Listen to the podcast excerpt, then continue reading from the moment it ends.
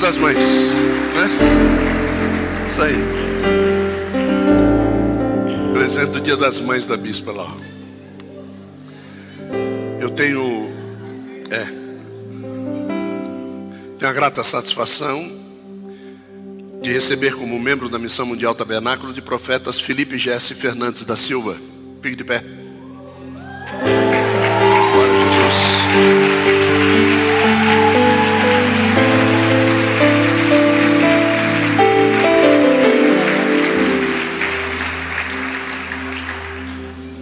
Para quem, quem dizia que Jesus não tinha filho, ele é filho de Jesus, irmão. Tá? É, é filho de Jesus. Tá bom? Seja bem-vindo, Felipe. Faz parte da nossa casa agora. Hã? É? Não, não é Jesus de lá, não. É o Jesus dali, viu, irmão? É. Senão vão dizer que Jesus casou com Maria Madalena, né? Não, não casou, não. Tá?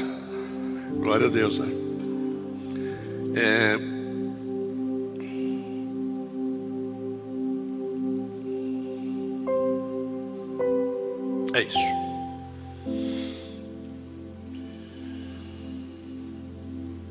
Abra sua Bíblia no livro de Números.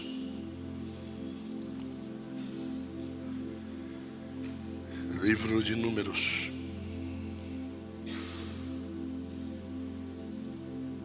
Capítulo 13.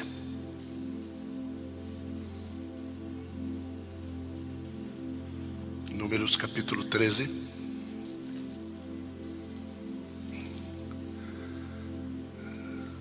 Verso de número 1.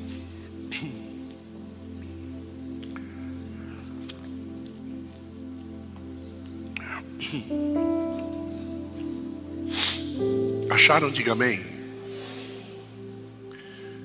Então disse o Senhor a Moshe, verso 2: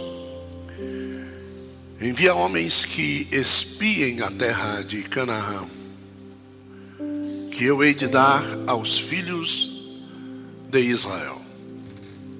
De cada tribo de seus pais enviará um homem, sendo cada qual príncipe entre eles. Verso 3.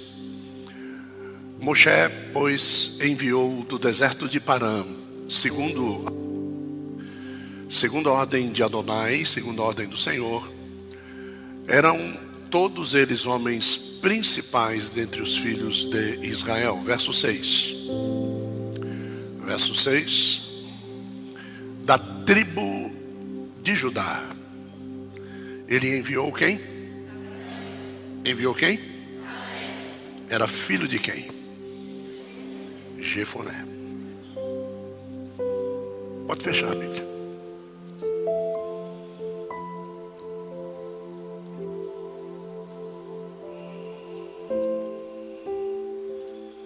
Todo filho ele se parece com seus pais. Todo filho se parece com seus pais, mais um do que o outro sempre. E essa semelhança ela não é apenas genética. Ela é percebida externamente através das características físicas e psicológicas de cada criança. Em relação a essas similitudes, essas similaridades, a Bíblia deixou um exemplo inspirador, falando de uma jovem mulher que se tornou senhora e mãe. E ela seguiu exatamente o exemplo do seu pai. Eu estou falando da filha de Caleb. Que se eu perguntar aqui o nome, 99,99% de vocês não vai saber. O nome da filha de Caleb é Axa. Essa moça, ela transformou o seu deserto num jardim florido. Ela soube fazer isso. Não adianta eu ter um deserto na minha vida, comprar flores semanalmente, porque eu não tenho o cuidado de cuidar das flores e elas morrem todas as semanas. E eu tenho dois trabalhos: de jogar fora aquilo que era a minha flor em meio ao deserto e ter que buscar mais flores para embelezar o deserto que agora continua sendo um deserto. Ao chegar aqui hoje, eu deixei a minha esposa aqui e, e fui comprar uma, uma flor para ela. A Thalia, flor. Ela quase me bateu por causa da flor. Porque o nome dessa flor é Catleia. Catleia. E é uma flor rara. É uma orquídea rara. Eu tive que ir em alguns lugares para poder achar, porque não tinha. E eu escrevi lá que para uma mulher rara, não há como você dar outra coisa que não seja algo raro. Algo comum e notório para aquilo que é raro perde valor facilmente. Nós tivemos em nosso ministério uma família e o, o varão da família resolveu comprar um, um presente para a esposa. E quando ele comprou esse presente, ele foi entregar o presente com muita felicidade, porque ele nunca tinha feito isso antes. Mas ele viu que o comportamento que o influenciava começou a gerar nele essa vontade de fazer isso, de presentear, de elogiar, de levar para passear, de bater fotografias, de fazer surpresas. E ele foi fazer uma surpresa. Então, ele vai num shopping center, entra numa loja cara, compra uma joia cara e ele vai dar de presente para a esposa. Então ele pega aquela pedra maravilhosa e ele entrega de presente para a esposa. A esposa olha para ele e fala: Que droga é isso aqui? Ele assustou. Você sabe que eu detesto verde. Então, aquela, aquele presente, uma esmeralda em flor em meio ao deserto, morreu sem ser regada.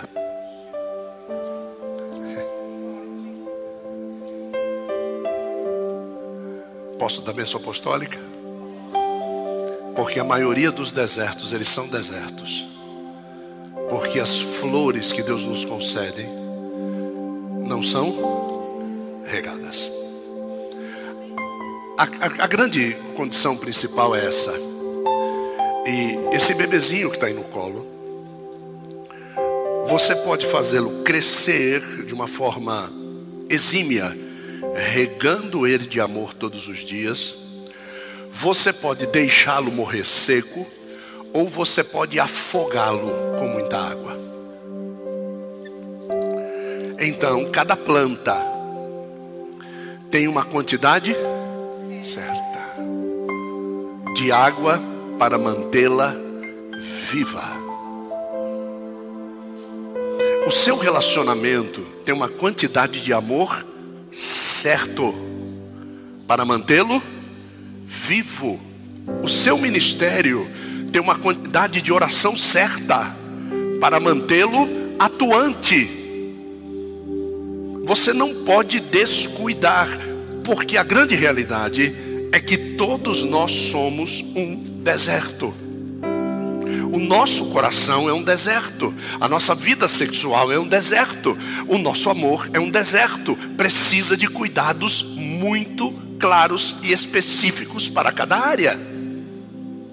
Você não pode desmazelar, você não pode abortar, você não pode deixar, porque às vezes a gente é contra o aborto, mas tem crianças que era melhor não ter nascido com a mãe que tem, era melhor não ter nascido. Entende?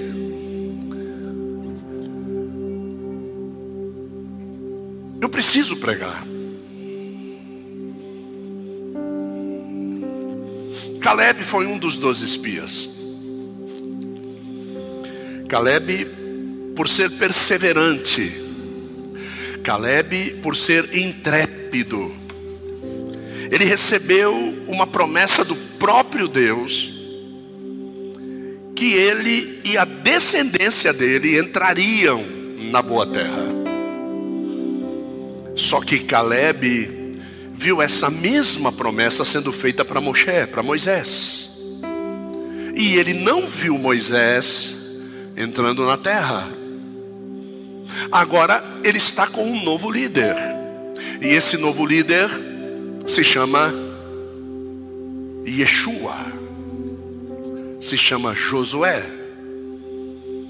Esse novo líder, que é Josué, repete a mesma promessa que foi feita para Moisés. E aquele Caleb que viu Moisés receber a promessa, mas viu Moisés não entrando na terra, ele poderia ter um comportamento que qualquer um de nós aqui teria. Pergunta para mim, qual comportamento? Dúvida. Ele poderia colocar a dúvida no seu coração. Ele poderia duvidar.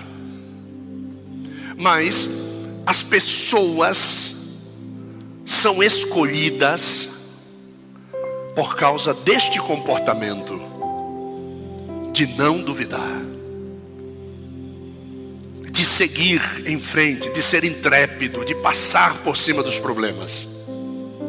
Deus ama esse tipo de pessoas. Viu? Então, quando agora ele recebe a ordem, escuta, aqui em Judá, quem é que pode representar a tribo e espiar a terra? O interessante é que a terra era muito grande. Repete comigo e diga: muito grande. Isso. Então, quando eu vou espiar um terreno, não haveria como, não haveria como eu dizer, vou espiar o meu pedacinho de terra. Todos eles tinham que espiar toda a terra sem saber, sem saber qual pedaço daquela terra seria designado para cada um deles. Então, os olhos deles tinham que ser muito críticos. E quando eles voltam, eles voltam cheios, cheios de informações. Caleb vê a mesma situação que os outros veem. Todos viram a mesma situação, a mesma coisa. O que vocês estão vendo aqui?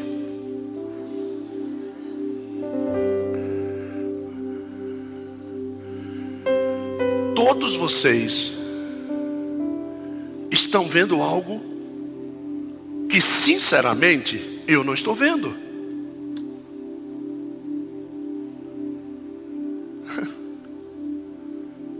Vocês viram uma toalha, sim ou não? Eu vi um homem moreno, camiseta azul escura, símbolo de Israel no peito, um blazer vinho, uma calça de jeans azul, um sapato azul, com um acordoamento vermelho, segurando uma toalha na sua mão direita amarela. As nossas informações não batem.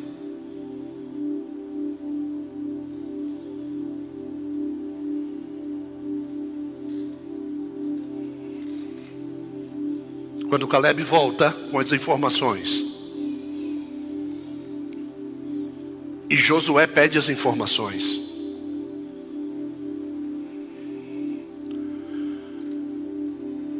Dez dos doze. Dez dos doze. Só conseguem ver uma toalha.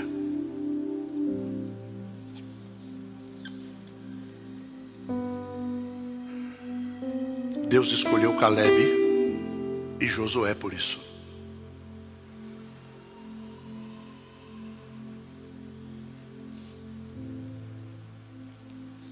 Essa situação vem de 40 anos rodeando a terra. Essa menina peregrinou pelo deserto pelo menos 15 anos.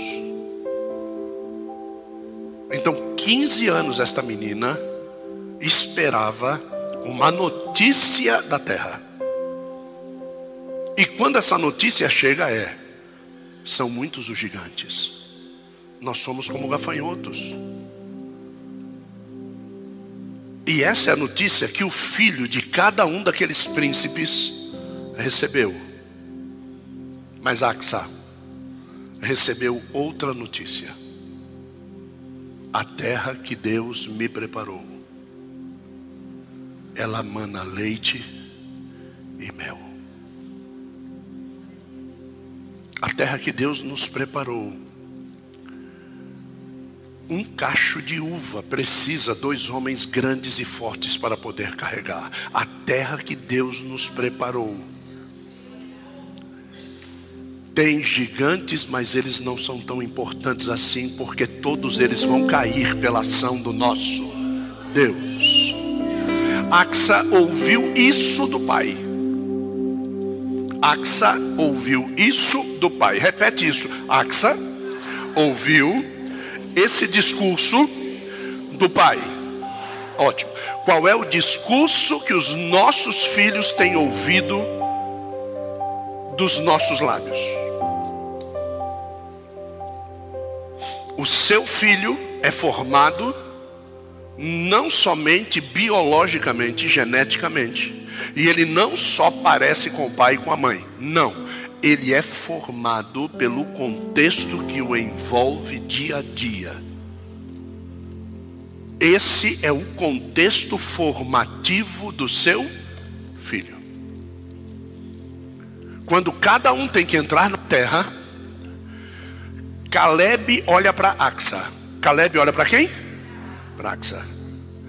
E diz assim: Eu não vou entregar essa menina na mão de qualquer frouxo.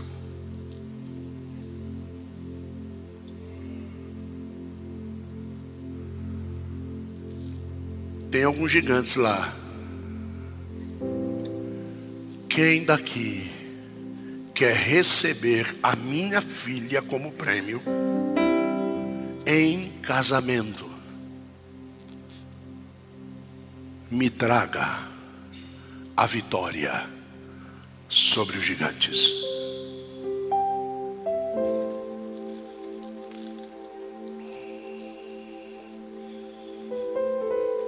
Um jovem chamado Otniel olha para Caleb, olha para a menina e diz: Sou eu. Eu vou casar com a sua filha. É um comportamento muito semelhante ao do rei Davi. Ô Davi, oi, você sabe que quem destruir esse gigante aí vai casar com a filha do rei? É mesmo? É. E tem mais, viu? Vai ter perdão dos impostos e das dívidas que a família tem também. É mesmo? É vou casar com a filha do rei. Se fosse uma tribulada, ele iria querer.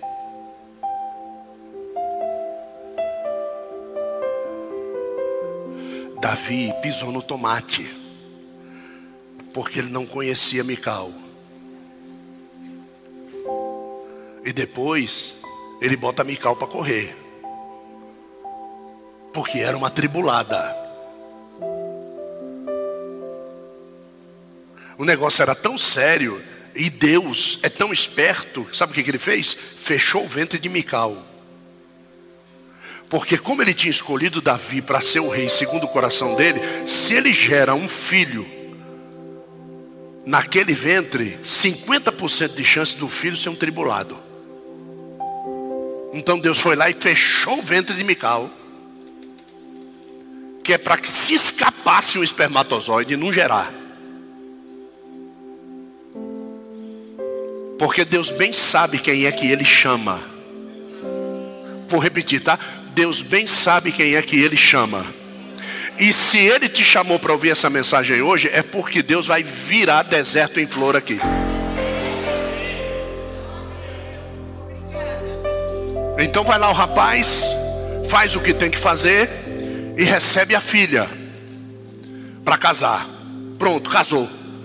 Aí o pai, oh glória, Aí o pai todo feliz porque o marido da filha é uma benção. Diga, é uma benção. Isso. Você quer ver um pai feliz? É ver os filhos casarem-se com bênçãos. E eu estou profetizando isso sobre a vida dos solteiros aqui hoje. Viu? E você que está orando para Deus matar sua mulher ou seu marido, você está lascado. Vai ficar casado porque foi você que escolheu. Viu? É. É isso aí.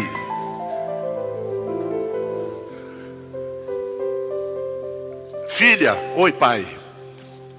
O pai separou um presente de casamento para você. É mesmo, pai? É. E o Otiniel vai ficar feliz, viu? É mesmo, pai? É. Pai separou um terreno abençoado para vocês construírem a vida de vocês. Ô oh, pai, obrigado, pai. Tá bom, tá aqui a escritura. Está aqui a matrícula, é assim né que fala? Está aqui a matrícula, a escritura, já passei para o seu nome do seu marido, viu? Onde é que fica? Fica lá para aquele lado lá, ó. tá. Quando chegar lá, o pai mandou demarcar o terreno. Tá bom. E ela foi lá conhecer o terreno. Você sabe qual foi o presente que o pai dela deu para ela? O deserto do Negueb.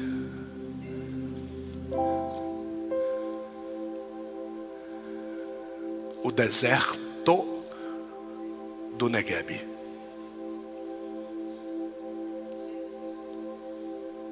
Ué, que pai é esse? O pai que todos nós deveríamos ter.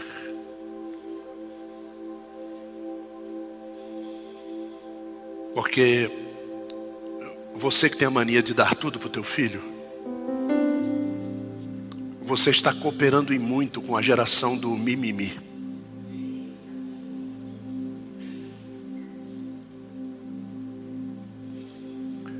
O pai ensinou a filha o que, ela tinha que fazer. Ele ensinou a filha, e agora o problema é de quem? De quem? Dela. Sabe quando o pai faz alguma coisa e já fica esperando o filho voltar pela porta? Sabe? Quando você já sabe que você vai dar o dinheiro, mas ele não fez a conta de quanto ele vai gastar. Então você dá menos. Você dá menos, que é para poder quebrar a cara. Porque da próxima vez vai fazer o quê? A conta. Porque é assim que nós ensinamos a fazer conta.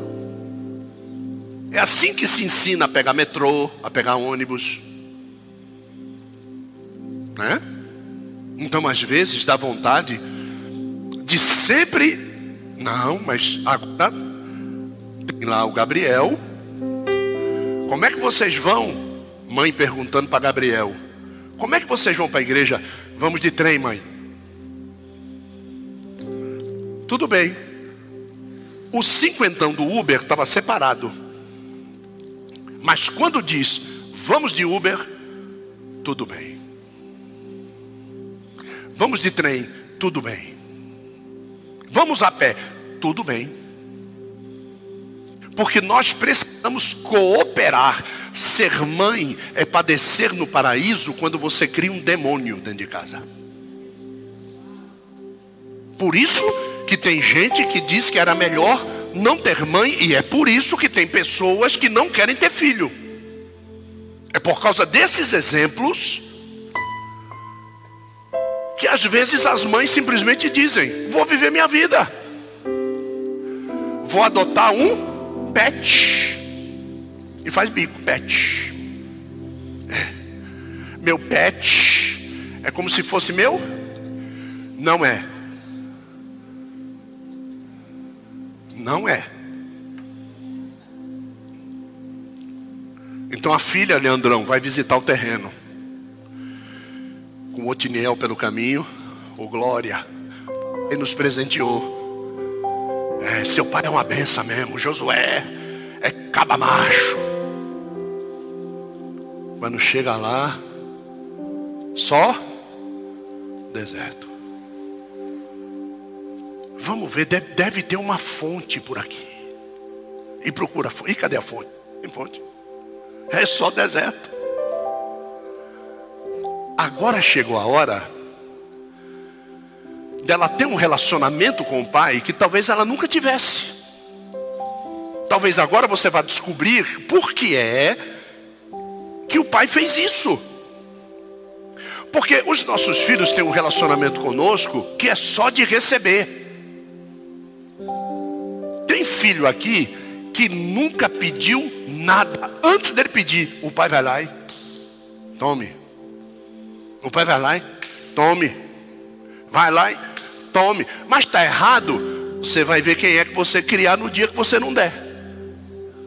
Aí é que você vai saber quem é que está lá. Quero Playstation 1, tome. Quero dois, tome. Pai, agora eu quero três, tome. Pai, saiu quatro, tome. Pai, faz três semanas que o senhor me deu, mas agora saiu cinco. Não é assim com a linha do iPhone? Sim ou não?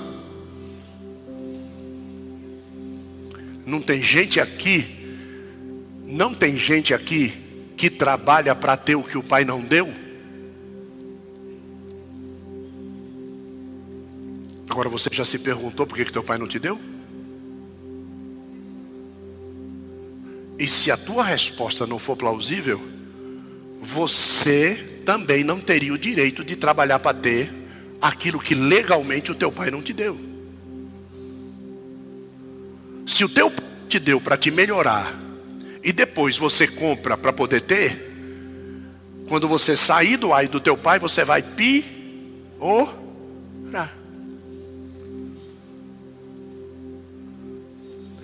A condição principal é que essa menina, ao olhar para lá, ela diz assim: já sei o que meu pai quer. Volta com o Otiniel. E ela vai conversar com o pai dela, Bruno. Eu preciso de uma fonte na terra que o Senhor me deu. Pai, oi filha, o que é que o Senhor pode fazer por mim? A partir do dia que uma judia se casa, o responsável por ela é o marido. Ela não deveria ter ido pedir a fonte para o pai. Ela deveria ter ido pedir a fonte para o marido. O Tiniel tinha que se virar e achar uma fonte naquela terra. Mas ela disse: Eu não fui prometida. Eu sou presente. Mulher que é presente tem relacionamento direto com quem dá o presente. Eva deveria ter um relacionamento direto, sabe com quem?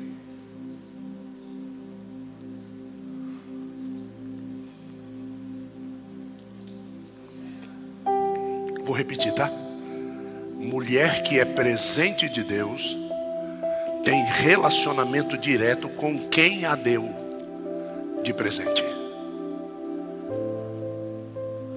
O problema é que quando você vai se presentear, se eu tiver errado, por favor. Quando você vai se presentear e o caixa pergunta a você: é para presente? O que, que você fala?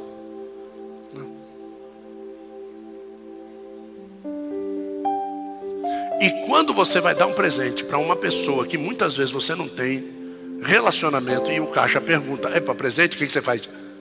É. E o melhor, você compra a embalagem bem bonita. Mas para você, não. E se você fizer isso numa loja, é para presente? É. E eu quero essa embalagem aqui, ó. Qual é a cara que o caixa vai fazer? Nenhuma. Ele não sabe para quem é. Agora, você quer ver o caixa abrir uma cara bem diferente? É você dizer, é para presente sim. É o melhor, o melhor papel que tiver aqui, você embale, embale bem bonito. Se tiver custo, eu pago. Nossa, essa pessoa deve ser especial, né? Muito. É mesmo? É filho? Não. Sou eu mesmo. É, essa é a cara. Como assim? Como assim? Por quê? Porque quem merece o melhor é só os outros, é? Você não merece o melhor, não? Oxi.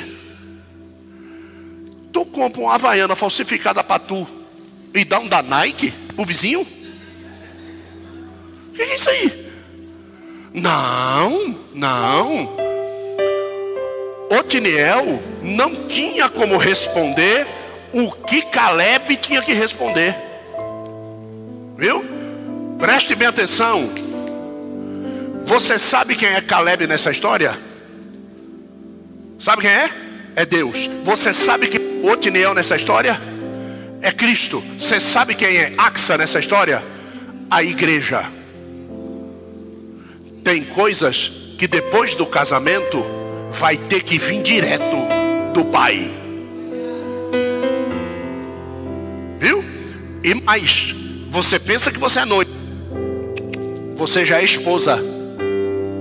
Vou dar mais uma notícia linda para você, tá? Se você trair Deus agora, a pena cabal é apedrejamento.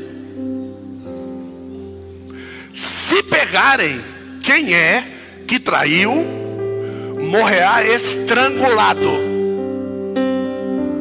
E morrerá estrangulado devagar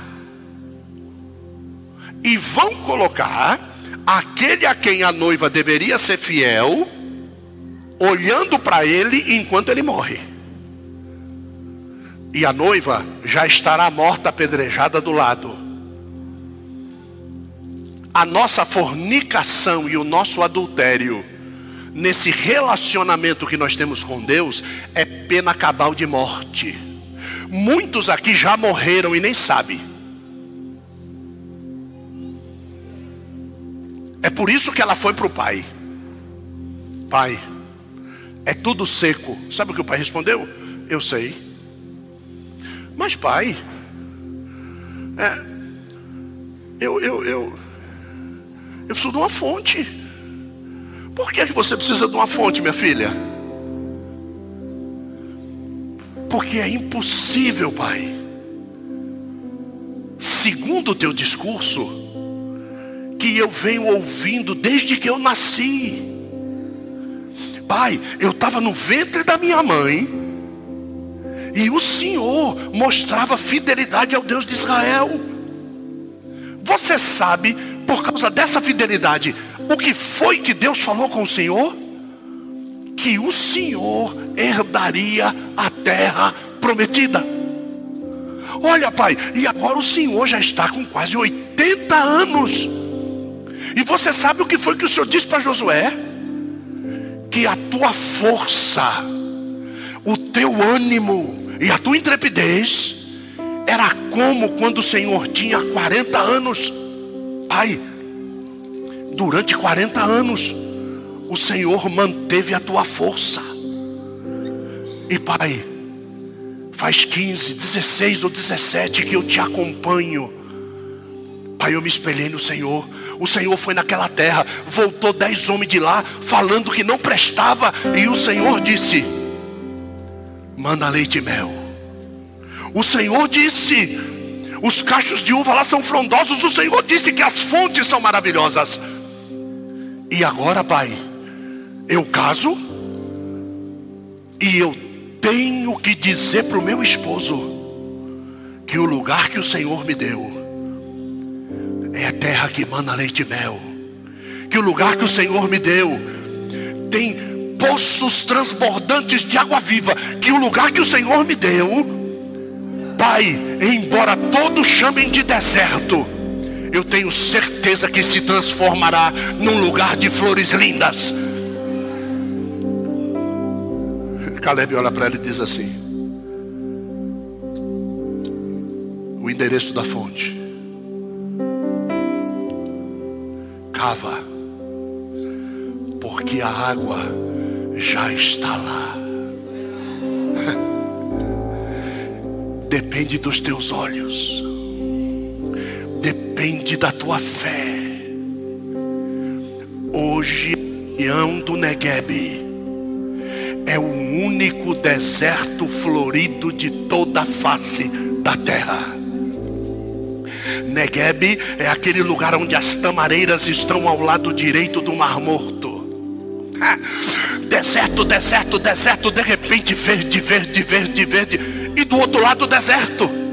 A pista passa verde aqui, verde aqui e do lado de cá deserto. Por quê? Porque a terra de Axa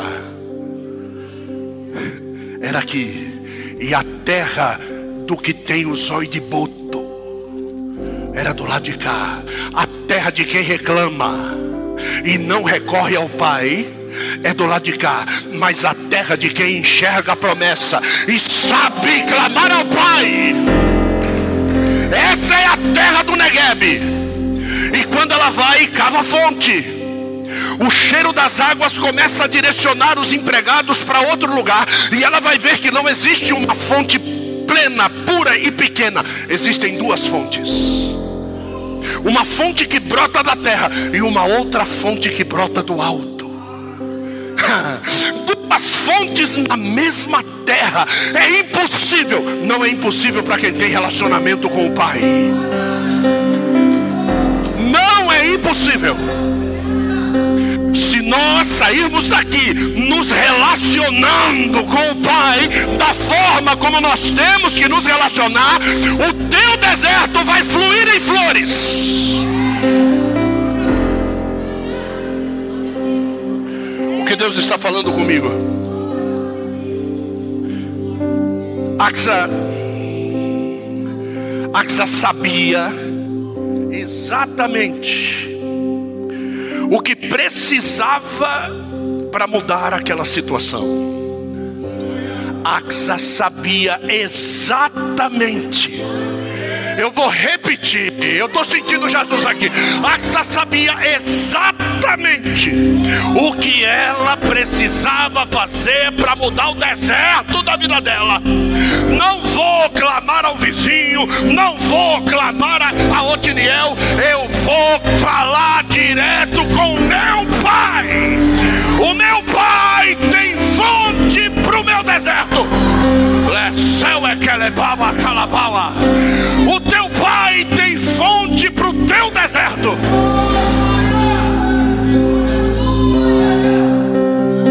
E ainda mais,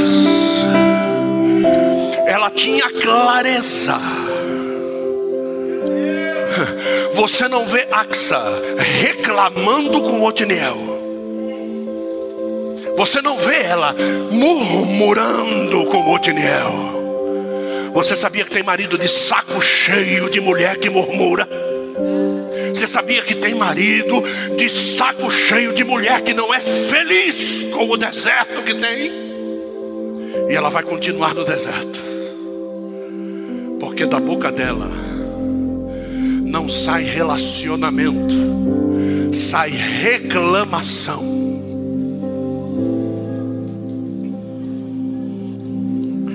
Axa, ela tinha um pai que a ajudou em tudo. Repete comigo e diga: em tudo o que ela precisava.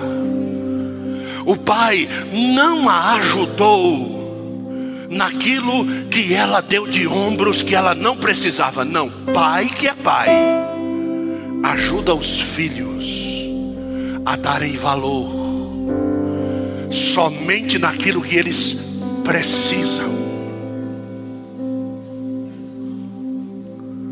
Deus nunca vai te dar algo que você não precisa.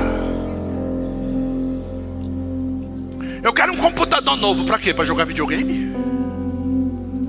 Eu quero um celular novo, para quê? Para acessar site de pornografia? Eu quero trabalhar e ganhar bem, para quê? Deus ele precisa saber para o que é que você precisa. E você precisa entender que o batei, batei, abrir-se-vos-á, pedir, pedir, dar-se-vos-á, buscar e achareis. Isso só serve para coisas que vão te aproximar do Pai. Porque tem gente que pede coisas para o Pai, sabe como? Manda pelo correio. Manda pelo WhatsApp, faz um pix aí. Isso é relacionamento? Você sabe quem é que pede dinheiro pelo pix? Ladrão. Você sabe quem é que pede dinheiro pelo Pix? Sequestrador. Mentiroso. Quem tem relacionamento, olha olho no olho. É aqui, ó. Olho no olho. E quando vai dizer não vou dar, é aqui, ó. Não vou dar. É assim.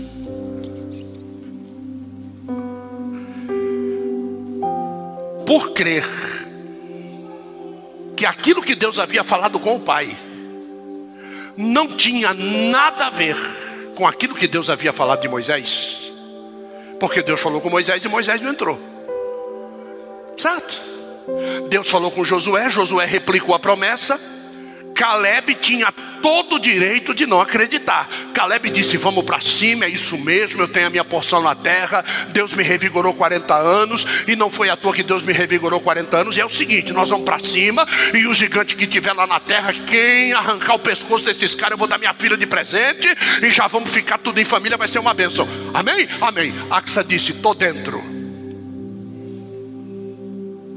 Estou dentro. Por quê? Porque o Senhor nunca foi frouxo e a minha mãe nunca precisou de nada. E eu não quero um homem frouxo do meu lado. Homem para mim tem que começar assim, derrubando o gigante. Não sei se você está entendendo o que Deus está falando com você. Se o teu marido é frouxo, viu? Entrega ele na mão de Deus para Deus fazer ele homem. E homem não é aquele que traz dinheiro para dentro de casa. Presta bem atenção no que eu vou, eu vou repetir. Homem não é aquele que traz dinheiro para dentro de casa. Essa definição está errada. Homem é aquele que honra a sua mulher. E quem não tem dinheiro não pode honrar. Honra independe de situação financeira. Raabe a prostituta, repete comigo e diga: Raabe a prostituta Diga, tinha uma casa. Diga, em cima do muro de Jericó. E quem quisesse se relacionar com ela, levava dinheiro para dentro da casa dela. Homem é aquele que leva dinheiro para dentro de casa?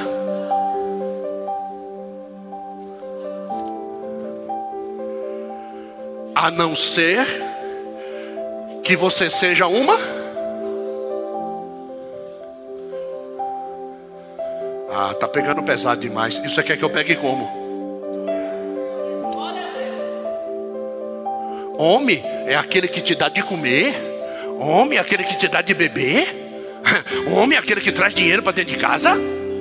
Você está enganada, filha. Por isso que o presente que Deus te deu, você chama de deserto. Você não consegue enxergar as fontes que existem no lugar ao que Deus te colocou. Axa sabia muito bem o que era ser filha de um homem de Deus. O que é ser filho de um homem de Deus.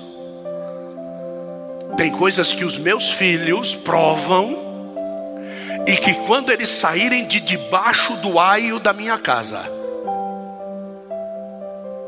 eles vão dizer assim: Rapaz, meu pai era abençoado, hein? Rapaz, que crioulo abençoado era aquele ali, rapaz. Olha, né? Meu Deus, o homem abre a boca, os negócios acontecem, rapaz. É. E eu tô aqui, lascado na bodega, pagando meu aluguelzinho de 700 reais e tá faltando dinheiro ainda. E todo mês eu vou ter que pindangar lá pedindo quinhentão para ele emprestado, porque o negócio está difícil. Ah, eu vou morar na casa do meu pai. Vai o cacete.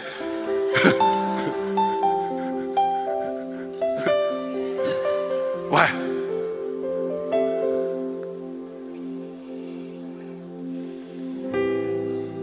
Um dia Zefa foi até o portão da casa Silva Guimarães e me soltou cinco Doberman, quatro pastor alemão, três pitbull e dois vira-lata, viu? É. Dá para me botar para correr. Não, fale que não. Eu, eu, vou, eu, vou, eu vou aí já. Porque você está acabando com a minha família. É, varão. Minha filha não vai me ver mais por sua causa. Eu olhando para a cara dela. Lógico, de dentro do portão, né? E ela do lado de fora. Falei assim, é? É. Quando ela chegar, a senhora fala com ela. Não tem problema não. Se ela me mandar correr, fui.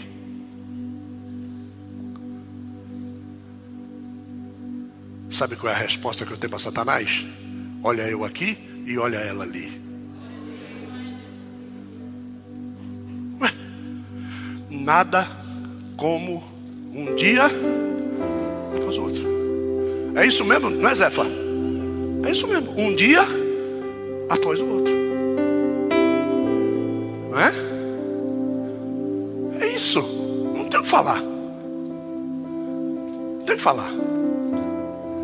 Otiniel, você não vê o moço abrir a boca. Não vê o moço abrir a boca. E o gigante que ele derrubou também não viu ele abrir a boca, não. Ele foi lá e fez o que ele tinha aqui. Pronto, marido é aquele que faz o que tem que. É isso. Marido não precisa falar alto. Marido não precisa gritar. Marido não precisa bater a mão na mesa, bater porta. É, marido não precisa dizer, se eu for embora, eu quero ver como é que você vai viver. O marido que diz isso quer ouvir a seguinte resposta da esposa: O dia que você for embora da minha vida, eu vou viver melhor do que eu vivo. Porque minha vida é amarrada seu jumento por tua causa. É isso que ela tem que ouvir. O marido que faz isso aí, é isso aí que ela tem que ouvir. O senhor está pregando discórdia, eu estou pregando a Bíblia. Bíblia.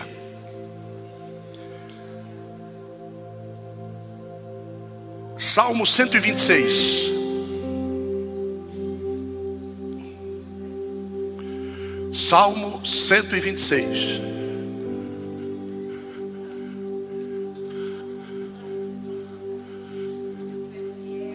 Vocês acharam?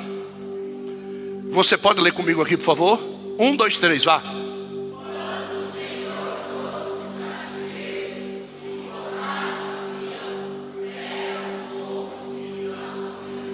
eles estavam no cativeiro em Babilônia. Diga assim: no cativeiro, eu tenho tudo. Diga, eu tenho tudo. Porque foi Deus que me levou para lá. Agora, vá para o cativeiro que o Satanás te levou para tu ver.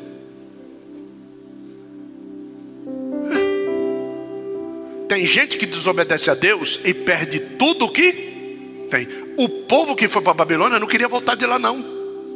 Porque em Babilônia eles tinham mais coisa do que eles tinham em Israel. A única coisa que eles não tinham era a presença de Deus. Aí o que, que aconteceu? Quando eles vão para o cativeiro, eles perdem tudo, mas eles começam a trabalhar e começam a conquistar. Repete comigo, diga: trabalhar e conquistar. Diga assim: Deus não dá nada de graça para ninguém. Olha para a pessoa do seu e diga assim: se te pregaram isso, mentira. Diga trabalhar, diga conquistar. Porque também tem gente que trabalha e perde o que ganhou. Sim ou não? Quantos de vocês aqui já não trabalharam, trabalharam, trabalharam e vai olhar hoje, perdeu tudo? Então você precisa trabalhar, diga trabalhar, diga conquistar.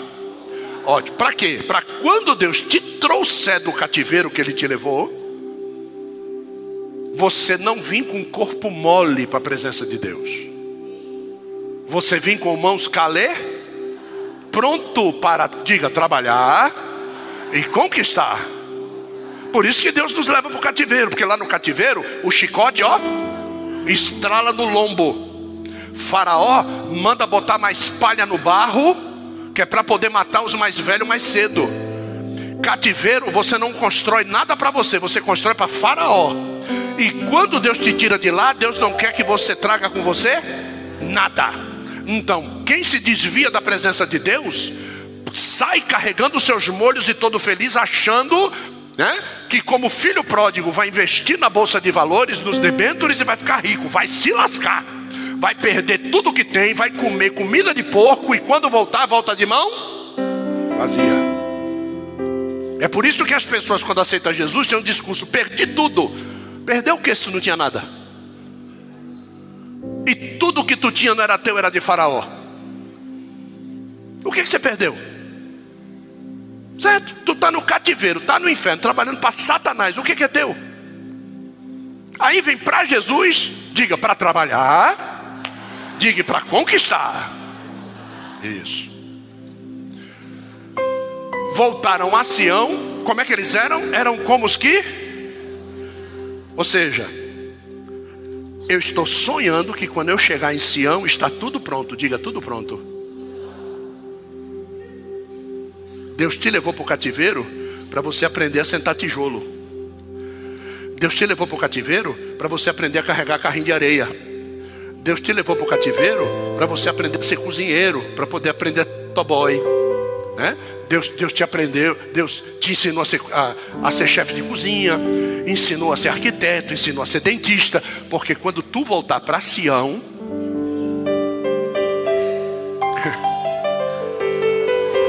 quando tu voltar para Sião, vai ter 60 caras sem dente para tu tratar de todos os dentes dentistas sem cobrar.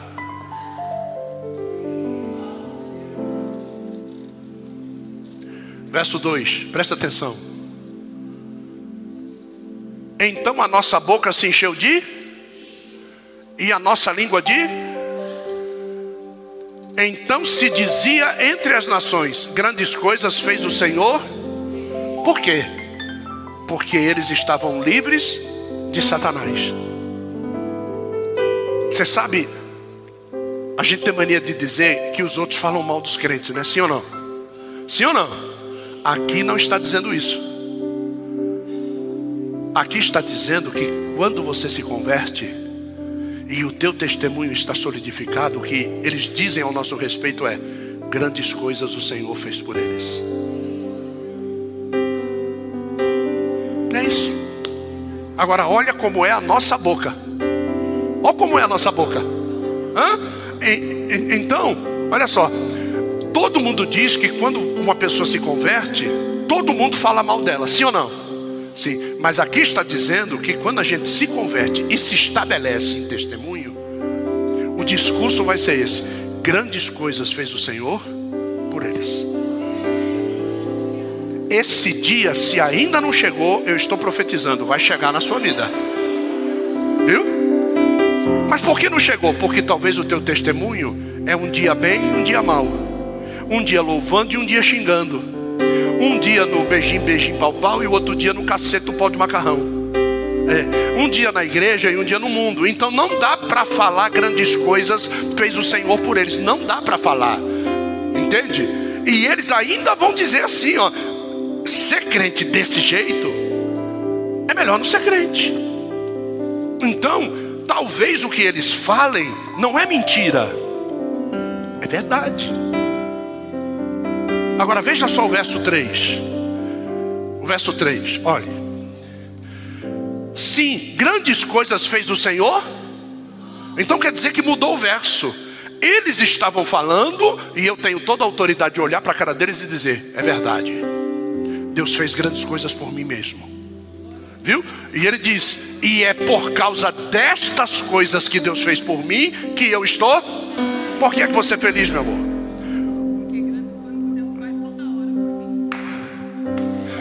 Olha aí, olha, olha.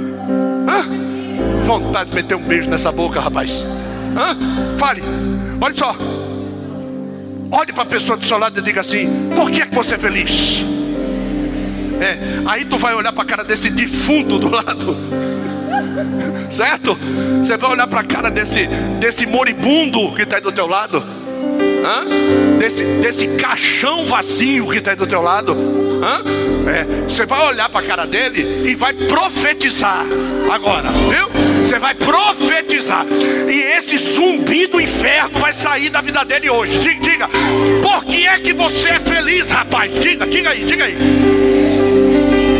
Isso, diga assim: ó, presta atenção, presta atenção aqui, presta atenção. Você vai dizer, por que você é feliz? E antes dele responder, você vai dizer, já sei, porque grandes coisas o Senhor fez por você. Vá, vá, diga, diga, diga, diga. Por que você é feliz? Diga, não precisa dizer, não precisa dizer, já sei. Porque hoje e amanhã e depois de amanhã e daqui para frente, o Senhor vai fazer grandes coisas por você. Aplauda Jesus por causa disso. Oh glória!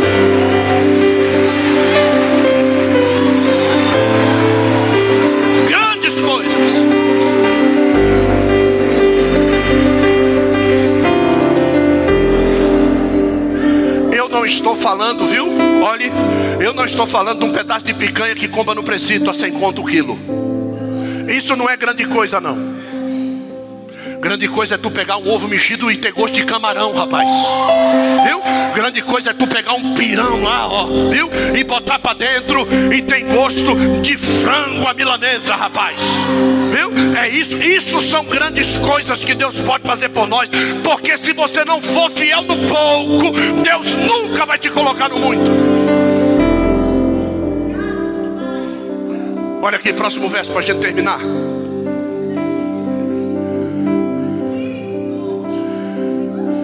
Que está escrito aqui? Um, dois, três. Opa! Diga de novo. Diga e pense, diga e pense. Vá. Um, dois, três.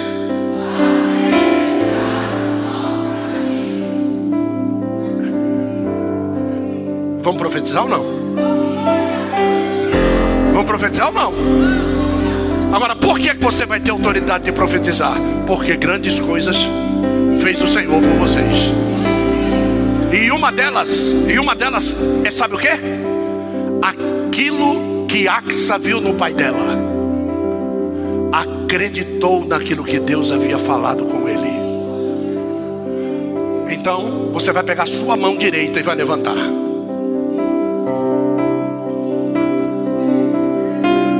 agora, sem abaixar a mão, você vai ficar de pé no seu lugar. É que nem exército mesmo, né? É. E agora, se alguém, eu vou dizer, você já vai entender na hora.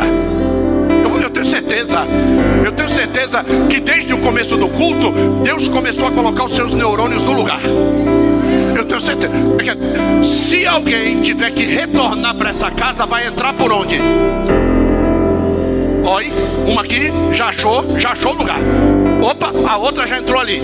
Opa, eu tô vendo, eu tô vendo, eu tô vendo, hã? eu tô vendo, eu tô vendo. Agora você vai profetizar, diga: Senhor, faça retornar os nossos cativos. Diga: solta toda ligadura, toda corrente que aprisiona hoje está em Babilônia. Diga: Senhor, faça regressar a tua casa de oração em nome de Jesus. Diga: Eu profetizo, porque eu sou o exemplo que o Senhor fez grandes coisas e fará,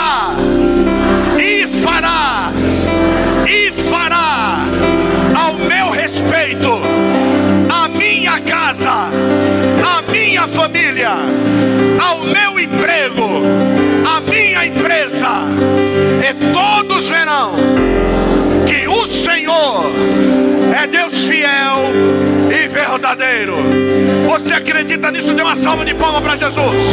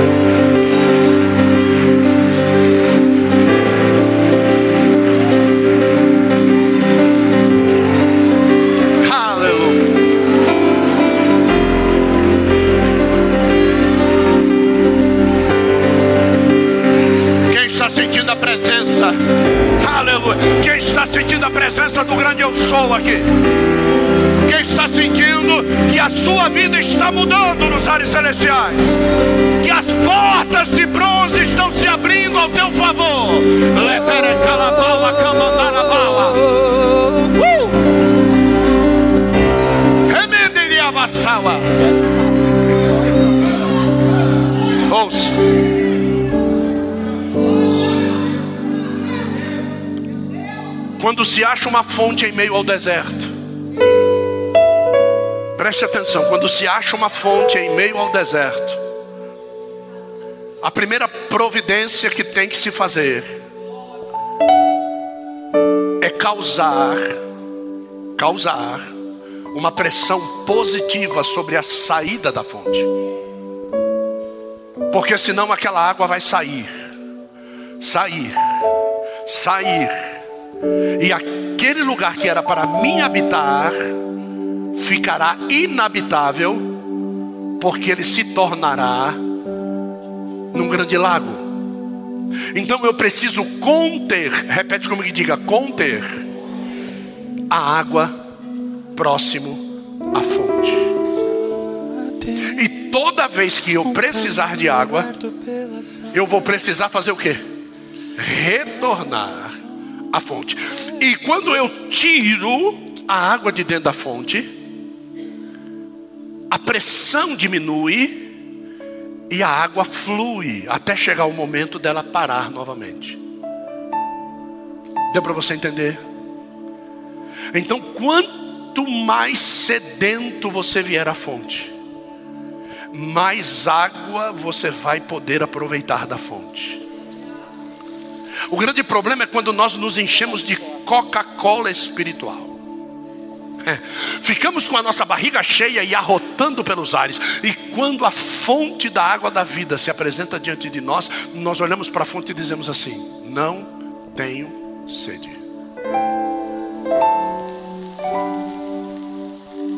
Então, toda fonte contida, não se perde a água.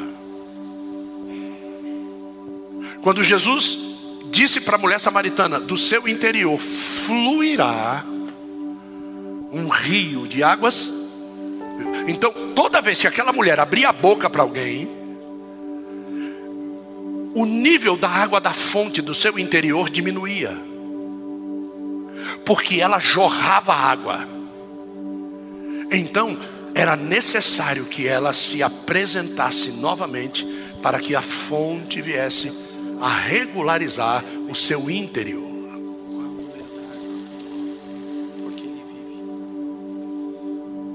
Por que é que o deserto do Negueb inteiro é florido hoje. Porque alguém teve o cuidado de conduzir a água da forma correta a todas as planícies do Negueb.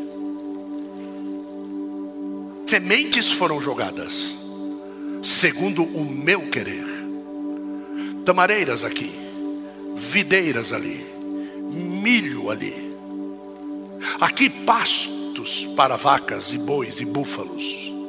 Então eu determino a semente, mas quem traz a água é Deus. Não vai adiantar você ter uma tonelada de sementes no deserto sem água. Quando aquele menino chamado Ismael estava para morrer no deserto, Deus não trouxe para ele um caminhão de águas.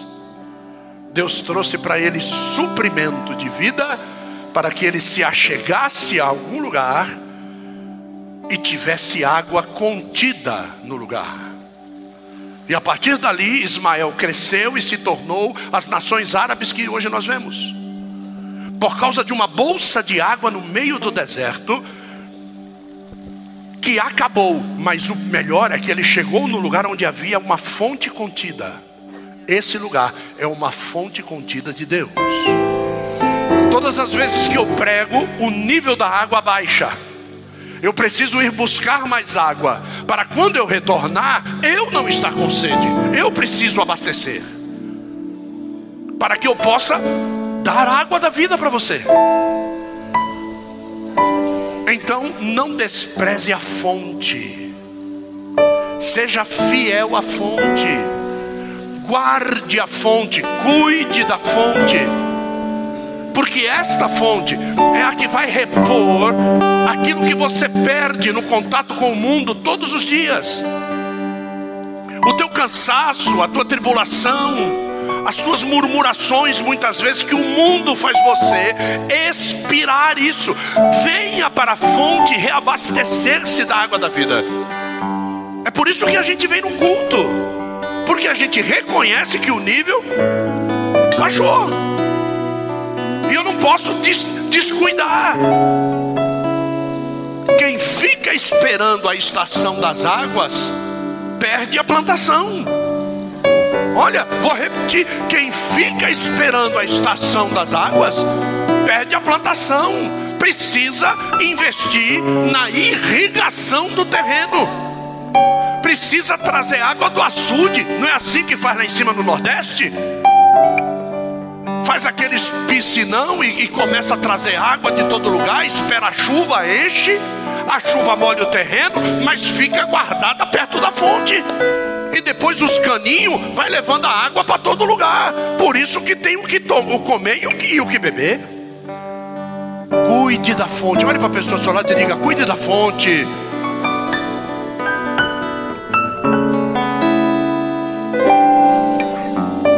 Aplauda Jesus.